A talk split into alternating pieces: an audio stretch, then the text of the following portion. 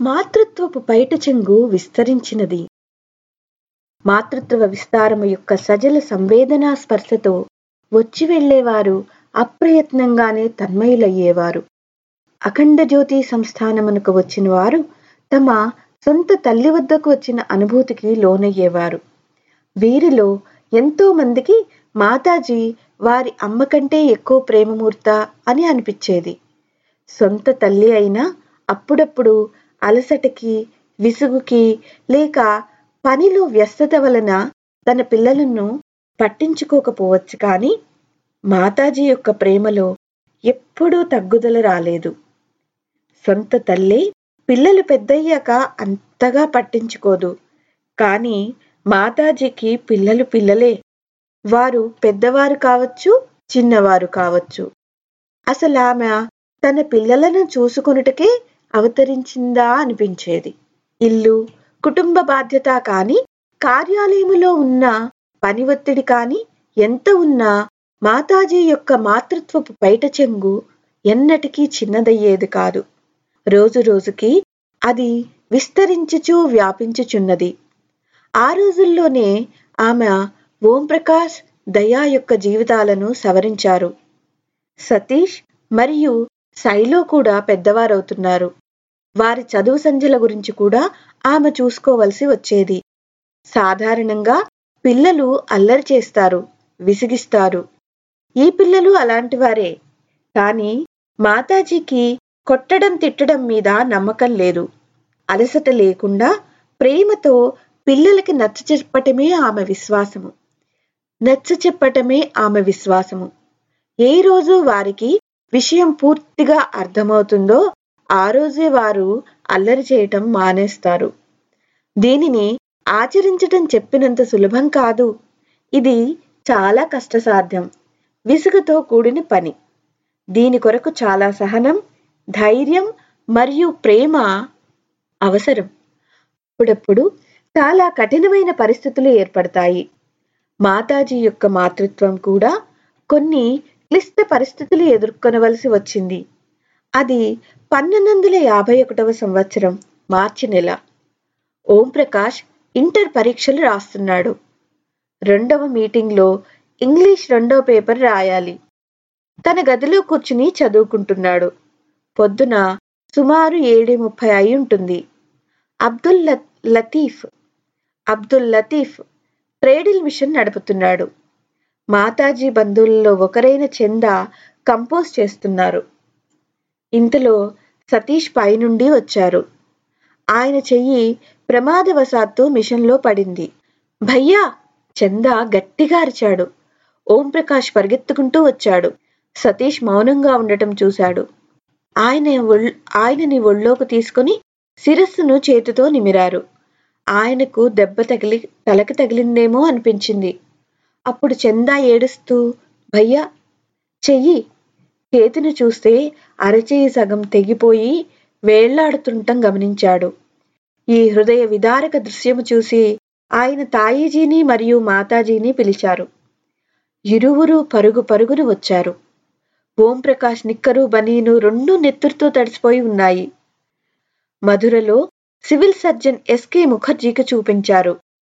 ఆయన ఆగ్రాకి తీసుకెళ్ళమని సలహా ఇచ్చారు. అంతేకాక ముఖర్జీ గారు చెయ్యి తీసేయవలసి వస్తుందని అనుమానం చెప్పారు. ఈలోపు పరమపూజ్య గురుదేవులు కూడా వచ్చేశారు.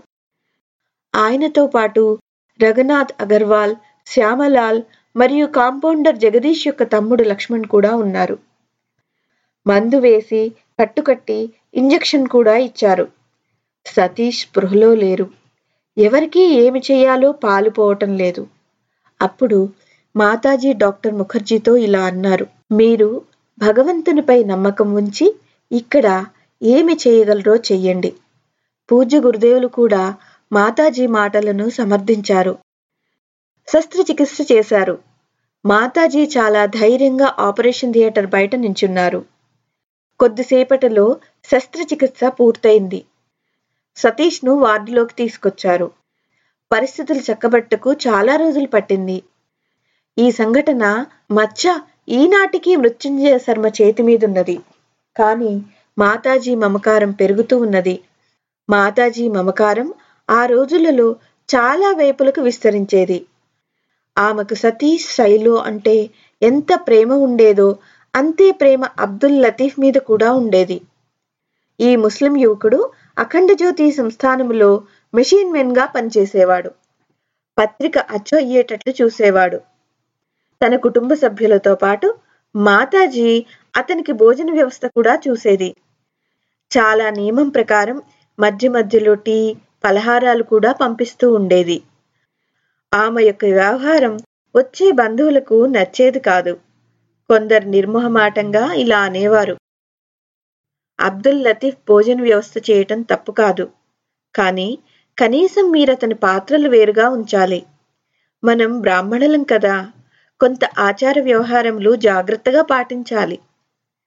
బంధువుల ఈ మాటలకు ఆమె జవాబుగా ఇలా అనేవారు. మడి ఆచారము అనగా అంటరానితనం కాదు. మన ఆలోచనలు పనులు దోషరహితంగా పవిత్రంగా ఉండాలని అర్థం అని వివరించారు. ఆమె యొక్క ఈ మాటలు ఎవరికీ అర్థమయ్యేవి కావు. ఆమె చాలా వివరించి చెప్పినప్పటికీ బంధువులు ఇలా ఒత్తిడి తెస్తూనే ఉన్నారు. తమ యొక్క సనాతన ఛాందసాన్ని ఆమె నెత్తిన రుద్దటానికి ప్రయత్నించేవారు. బంధువుల నుండి పెరుగుతున్న ఒత్తిడి ఆమె వద్ద పనిచేసే ఏజు కూడా వారిని మీరు ఎందుకు ఒప్పుకోరు అని అడిగేటట్లు చేసింది. వారు నిజమే చెప్తున్నారు కదా అతను మహమదీయుడే కదా అతని గిన్నెలు వేరుగా పెట్టడంలో తప్పేమిటి? ఏజు యొక్క ఈ మాటలు మాతాజీని బాధించాయి. ఆమె లేచి అబ్దుల్ లతీఫ్ తినేసి వదిలేసిన గిన్నెలు పెట్టి ఉన్న గదిలోకి వెళ్ళింది. ఆ ఎంగిలి గిన్నెలను అంట్లు తోమే చోటికి తీసుకొచ్చింది. ఏజు ఇంకేదైనా అర్థం చేసుకోవటానికి ముందే ఆమె ఇలా అన్నది. ఇన్ని రోజులు బట్టి నువ్వు నా దగ్గరున్నావు. కానీ నీకు నేను ఏమీ అర్థం కాలేదు. నేను కేవలం తల్లిని. హిందువులకు తల్లిని మహమదీయులకు కూడా తల్లినే. నాకు ఓం ప్రకాష్ సతీష్ ఎలాగో అలాగే అబ్దుల్ లతీఫ్ కూడా అంతే. ఆమె మాటలు విన్న ఏజు దిగ్భ్రాంతి చెందింది. కొంతసేపటి వరకు ఏమి చెప్పాలో తెలియలేదు. ఆమె జవాబిచ్చేలోపు మాతాజీ అబ్దుల్ లతీఫ్ యొక్క ఎంగిలిగిన్నెలను తన చేతులతోనే కడిగేశారు. ఏజుకి ఆవిడ మానవ మాతృరాలుగా కనిపించలేదు. దేవత అనిపించింది. కొన్ని రోజుల తర్వాత ఈ విషయం అబ్దుల్ లతీఫ్కి ఎలా తెలిసిందో తెలిసింది. అంతా విన్న అతని కన్నులలో కన్నీరు ఉబుకింది కన్నీరు నిండిన కళ్ళతో రెండు చేతులు జోడించి మాతాజీకి నమస్కారం చేస్తూ ఇలా అన్నాడు. మీరు నిజంగా అమ్మే. మీ స్థాయి దేవదూతుల కంటే పెద్దది. మీరు ఫాతిమాబీ కంటే పవిత్రురాలు. చేతులు జోడుస్తూ ఇలాంటి ఎన్నో మాటలు అతను భావ విహ్వలుడై అన్నాడు. ఆమె అక్కడి నుండి వెళ్ళిపోయిన తర్వాత ఆమె నుంచున్న స్థలం నుండి మట్టిని తీసుకుని తన శిరస్సును ధరించాడు. సాష్టాంగ ప్రణామం ఆచరించాడు. కొన్ని విలక్షణ క్షణాలలో మాతృత్వం యొక్క ఈ అనంత విస్తార పరిచయము ఆమె స్వయంగా కూడా ఇచ్చేది. ఒకసారి ఒక ప్రఖర గాయత్రి సాధకుడైన రామ సంజీవ అఖండ జ్యోతి సంస్థానానికి వచ్చారు. గత కొద్ది సంవత్సరాల నుండి అనేక కఠోర నియమములు పాటిస్తూ ఆయన గాయత్రి అనుష్ఠానం చేస్తున్నారు. అఖండ జ్యోతి సంస్థానానికి వచ్చినప్పుడు మాతాజీ వడ్డించిన భోజనం తినే సౌభాగ్యం పొందారు. భోజనం చేస్తూ మాతాజీని చూస్తూ ఆయన ఏదో అనుభూతికి లోనయ్యారు. ఎందుకో హఠాత్తుగా ఆయన నోటు నుండి అమ్మా నీవు ఎటువంటి అమ్మవు? అనే ప్రశ్న వెలువడింది.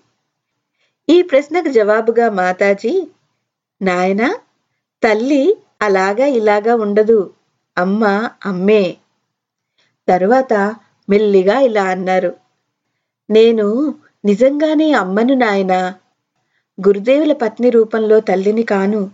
కేవలం సతీష్ మరియు శైలా యొక్క తల్లిని కాను. అందరికీ అమ్మను నేనే. మాతాజీ ఈ మాటలు విన్న గాయత్రి ప్రకర సాధకుడైన రామ సంజీవునకు ఈరోజు గాయత్రి తత్వము సత్యము సాక్షాత్కరించిందా అని అనిపించింది. గాయత్రి మాత తన ముందే నిలబడి ఉన్నదని అనిపించింది. తరువాత ఆయన యొక్క సక్రియ ప్రేరణతోనే గాయత్రి తపోభూమి నిర్మించబడింది.